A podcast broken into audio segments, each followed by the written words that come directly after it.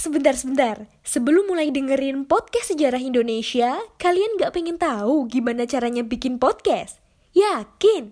Gak susah kok. Coba deh download Anchor Podcast. 100% mudah, 100% gratis. Hai, terima kasih sudah memilih mendengarkan kami, Poseidon. Podcast yang bikin kalian gagal move on.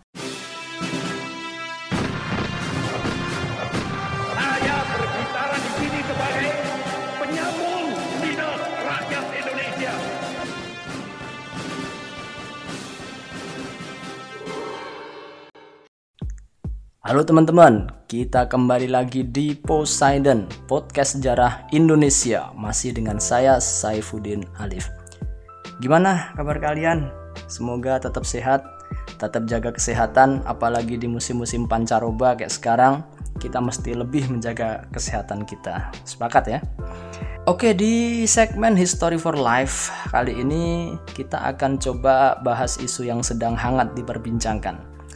Ada yang tahu? Ada yang mau nebak? kita akan membahas tentang KPK.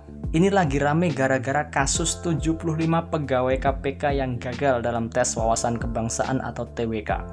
Sebelum kita masuk ke arah ini, kita coba bahas dulu gimana sejarah terbentuknya KPK. Jadi, KPK ini kan dibentuk berdasarkan Undang-Undang Nomor 30 Tahun 2002 mengenai Komisi Pemberantasan Tindak Pidana Korupsi atau KPK. Kenapa KPK dibentuk? Ya sesuai namanya, untuk memberantas korupsi. Pertanyaan yang lebih baik mungkin begini. Korupsi kan masuk tindak pidana. Tindak pidana yang mengurus adalah kepolisian. Kenapa nggak dioptimalkan institusi kepolisian aja? Kenapa mesti membentuk lembaga baru yaitu KPK. Nah, gini teman-teman. KPK itu dibentuk karena tanda kutip kegagalan lembaga kepolisian dan kejaksaan era Orde Baru dalam pemberantasan korupsi. Gagal dalam artian bukannya nggak ada korupsi yang ditangani sama sekali, tapi korupsi-korupsi besar ini hampir tidak tersentuh pada masa itu. Kenapa tidak tersentuh? Karena korupsi ini terjadi secara terstruktur, sistematis, dan masif. Maka, pembentukan KPK adalah sebagai trigger mechanism atau mekanisme pemantik. Pemantik untuk apa? Pemantik supaya lembaga kepolisian dan kejaksaan bisa memberantas korupsi sama seperti KPK. Cara memantiknya seperti apa? Caranya dengan memberikan amanat kepada KPK untuk menyelesaikan korupsi-korupsi besar dan atau menarik perhatian masyarakat di atas satu miliar yang dilakukan oleh pejabat negara atau pejabat publik. Jadi, KPK ini disetting untuk menyelesaikan korupsi-korupsi besar, bukan korupsi-korupsi kecil. Itu yang perlu dicatat. Harapannya adalah kepolisian dan kejaksaan jadi terpicu untuk bisa menangani korupsi-korupsi besar seperti yang dilakukan oleh KPK angan-angan ketika itu, ketika pembentukan itu, adalah ketika kepolisian dan kejaksaan sudah bisa bekerja efektif untuk menangani korupsi, lembaga KPK dibubarkan. Karena KPK ini memang sifatnya ad hoc atau sementara. KPK bukan lembaga yang diamanatkan harus ada oleh konstitusi kita. Untuk semakin mengefektifkan peran kepolisian dan kejaksaan, KPK juga diamanahi untuk melakukan koordinasi dan supervisi ke lembaga-lembaga pemberantasan tipikor. Maksudnya ya kepolisian dan kejaksaan tadi. Untuk melaksanakan tugas-tugasnya, KPK dikasih wewenang yang luar biasa. Salah satunya adalah melakukan penyadapan dan merekam pembicaraan. Bukannya itu biasa-biasa aja, ini dianggap sebagai luar biasa karena percakapan warga negara itu bisa disadap oleh KPK tanpa dia harus meminta persetujuan kepada lembaga mana pun. Jadi siapa pun yang dikehendaki oleh KPK untuk disadap dan direkam pembicaraannya itu bisa. Privasi jadi tidak ada lagi. Itulah salah satu wewenang luar biasa sekaligus banyak disorot oleh para pejabat publik Kenapa KPK dikasih wewenang luar biasa seperti itu? Karena korupsi ketika itu dianggap sebagai extraordinary crime atau kejahatan yang luar biasa. Nah, inilah yang kemudian memicu perdebatan, teman-teman. Karena istilah extraordinary crime ini cuma klaim sepihak dari para pendiri KPK yang secara hukum belum disahkan oleh negara. Apa pentingnya istilah itu? Karena nggak sembarangan negara ini menetapkan tindak pidana sebagai extraordinary crime. Extraordinary crime ini sudah diatur dalam Statuta Roma tahun 1998 yang meliputi satu kejahatan kemanusiaan atau crimes against humanity, kemudian kejahatan perang atau war crime, kemudian genosida atau genocide, dan juga agresi atau aggression. Korupsi tidak masuk sama sekali dalam kategori extraordinary crime. Dan hari ini masyarakat yang nggak tahu asal-usul extraordinary jadi ikut-ikutan menyebut korupsi sebagai extraordinary crime.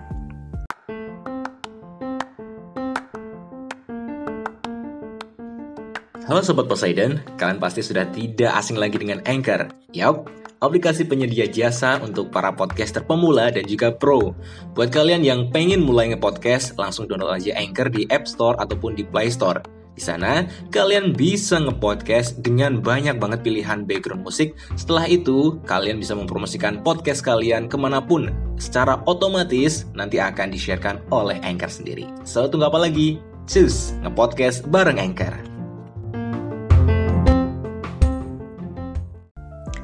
Tapi oke lah, perdebatan itu nggak banyak pengaruhnya karena kinerja KPK tidak bergantung pada statusnya sebagai extraordinary crime tadi.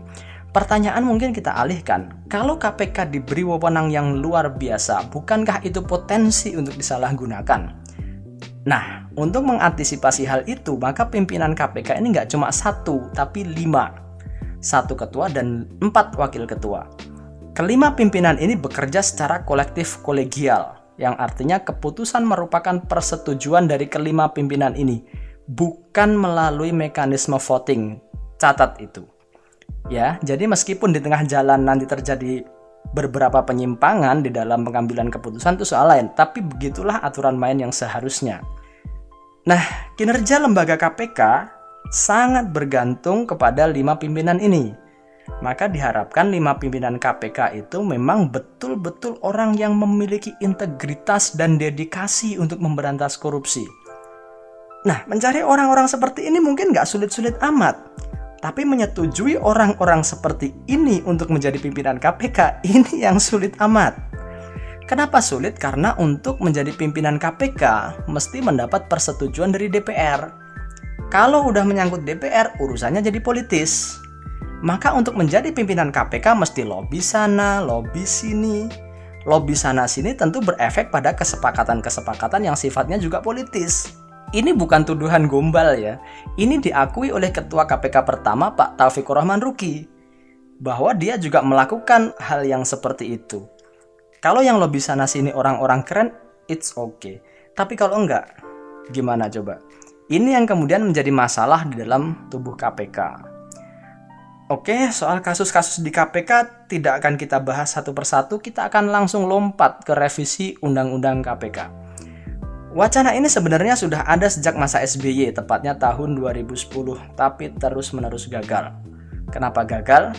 Di satu sisi KPK ini seperti tidak mau direvisi, karena wewenang luar biasa yang selama ini sudah dinikmati. Tapi di sisi yang lain, revisi yang dilakukan ini nggak substansial-substansial amat, sehingga terkesan sebagai upaya melemahkan KPK. Terkesan seperti itu sampai kemudian revisi benar-benar dilakukan dan disahkan pada tahun 2019 yang kemarin sempat memicu kontroversi karena publik tidak dilibatkan, KPK tidak dilibatkan, tahu-tahu undang-undangnya disahkan. Poin-poin revisi adalah satu, ini akan kita bahas yang penting-penting aja ya. Satu, kedudukan KPK disepakati sebagai cabang eksekutif. Ini memang polemik sejak pra-revisi. Banyak yang mempertanyakan apa sebetulnya posisi KPK itu eksekutifkah, legislatifkah, atau yudikatifkah? Ini nanti berkaitan dengan tugas apa saja yang bisa dan tidak bisa dilakukan oleh KPK. Mahfud MD pernah berpendapat kalau KPK adalah kuasi yudikatif, yang artinya lembaga yang kedudukannya mirip-mirip lembaga pengadilan. Tapi ini dibantah oleh Yusril Iza Mahendra bahwa KPK kalau mau dibilang kuasi, lebih dekat kepada kuasi eksekutif karena dia melakukan penegakan hukum yang itu ada pada ranah eksekutif. Nah, di Undang-Undang versi revisi inilah kemudian diperjelas statusnya. Tapi meskipun masuk ranah eksekutif, KPK tetap independen. Artinya meskipun ketua KPK dilantik oleh presiden, tetapi perannya tidak tergantung pada perintah presiden. Artinya, ketika presiden itu diduga melakukan tindak pidana korupsi, maka presiden pun dapat disidik oleh KPK. Tidak bergantung pada perintah presiden. Ini yang membedakan dengan penegak hukum yang lain seperti kepolisian dan kejaksaan. Poin kedua, pegawai KPK akan dialih statuskan menjadi ASN atau aparatur sipil negara. Sebelum masuk ke situ, kita lihat dulu kenapa status ini menjadi satu hal yang penting. Jadi penegak hukum yang dibiayai oleh uang negara harus memiliki status yang jelas, apakah dia ASN, TNI, atau Polri. Nah, pegawai KPK ini statusnya apa? statusnya independen. Kalau independen, kendali atas mereka praktis berada di tangan ketua KPK. Kalau ketua KPK kebetulan sedang memiliki ambisi entah politik ataupun ekonomi dan dia tidak suka dengan pejabat, maka potensi untuk bertindak sewenang-wenang ini akan muncul. Pegawai yang tidak disukai bisa dengan mudah dia pecat. Nah, inilah pentingnya status bagi para pegawai KPK itu tadi supaya dia tidak mendapatkan tindakan yang sewenang-wenang dari pimpinan KPK. Oke, singkat kata kemudian diadakan tes yang salah satunya adalah tes wawasan kebangsaan atau TWK. Tes ini diusulkan secara ngotot oleh Ketua KPK sekarang, yaitu Firly Bahuri. Ini yang kemudian jadi polemik karena banyak tes yang tidak substantif. Skenario awal adalah pegawai KPK ini dialih statuskan dari pegawai independen ke ASN, bukan perekrutan. Oleh karena itu seharusnya ya udah pegawai yang ada otomatis jadi ASN dengan membuat surat pernyataan bermaterai. Cukup. Nggak pakai tes ini tes itu seharusnya. Beda dengan rekrutmen ASN. Inilah yang sampai saat ini masih terus disorot. KPK yang sejak beberapa tahun terakhir tampak lemah, dengan adanya kasus ini jadi tambah lemah, atau bahasa publiknya KPK sedang tanda kutip dilemahkan. Oleh siapa? Ya oleh orang yang melemahkan. Siapa orang yang melemahkan? Ya tentu orang yang memiliki kekuasaan. Oke, kita cukupkan sampai di situ. Poin ketiga, pembentukan Dewan Pengawas. Nah, ini juga bermasalah karena Dewan Pengawas dalam Undang-Undang versi revisi itu bertindak pro justisia. Yang paling disorot tentu adalah penyadapan yang harus mendapat izin dari Dewan Pengawas. Ini artinya Dewan Pengawas sudah masuk ke ranah materi perkara atau pro justisia tadi. Siapa yang menjamin Dewan Pengawas tidak punya kepentingan? Siapa yang menjamin Dewan Pengawas tidak bisa dibeli? Dan seterusnya dan seterusnya. Padahal fungsi Dewan Pengawas seharusnya dan umumnya itu ada pada ranah etik, tidak masuk ke ranah perkara. Oke, sebenarnya ada total 26 pasal bermasalah, tapi kira-kira tiga poin tadi yang paling vital dari revisi Undang-Undang KPK. Banyaknya poin bermasalah dari revisi Undang-Undang KPK dan banyaknya protes dari masyarakat ini kemudian ditangkap oleh DPR. Sehingga pada Maret tahun ini ada wacana untuk merevisi kembali Undang-Undang KPK. Ya kita doakanlah apa pun itu hasilnya semoga membawa kebaikan pada kita semua. Sekarang kita masuk ke pertanyaan. Kalau menurut Anda sebaiknya bagaimana pemberantasan korupsi di Indonesia ini? Nah, kalau pertanyaan seperti itu saya harus subjektif. Meskipun tidak populis, saya harus mengatakan bahwa saya sependapat dengan konsepnya Fahri Hamzah yaitu bubarkan KPK, termasuk lembaga-lembaga independen yang lain seperti Komnas HAM dan LPSK. Waduh, berarti nggak ada pemberantasan korupsi dong? Bukan begitu, tapi lembaga-lembaga tadi itu dilebur ke dalam ombudsman dan bertindak sebagai lembaga pengaduan. Jika ditemukan penyimpangan dalam pelayanan publik, di situlah lembaga-lembaga tadi baru bekerja sebagai penegak hukum. Kenapa saya setuju dengan pendapat ini? Karena model KPK yang sekarang ini terbukti tidak menciptakan sistem yang anti korupsi. Korupsi besar banyak ditangkap? Iya, oke, okay, bagus. Tapi sistem yang korup ini belum banyak berubah. Padahal sistem yang korup ini terasa ke tingkat masyarakat yang paling bawah. Ya, kira-kira seperti itu. Mungkin itu dulu yang bisa saya sampaikan. Intinya masih banyak PR dalam pemberantasan korupsi di Indonesia. Karena terakhir tahun 2020, indeks persepsi korupsi di Indonesia ada di angka 37 turun 3 poin dari tahun 2019.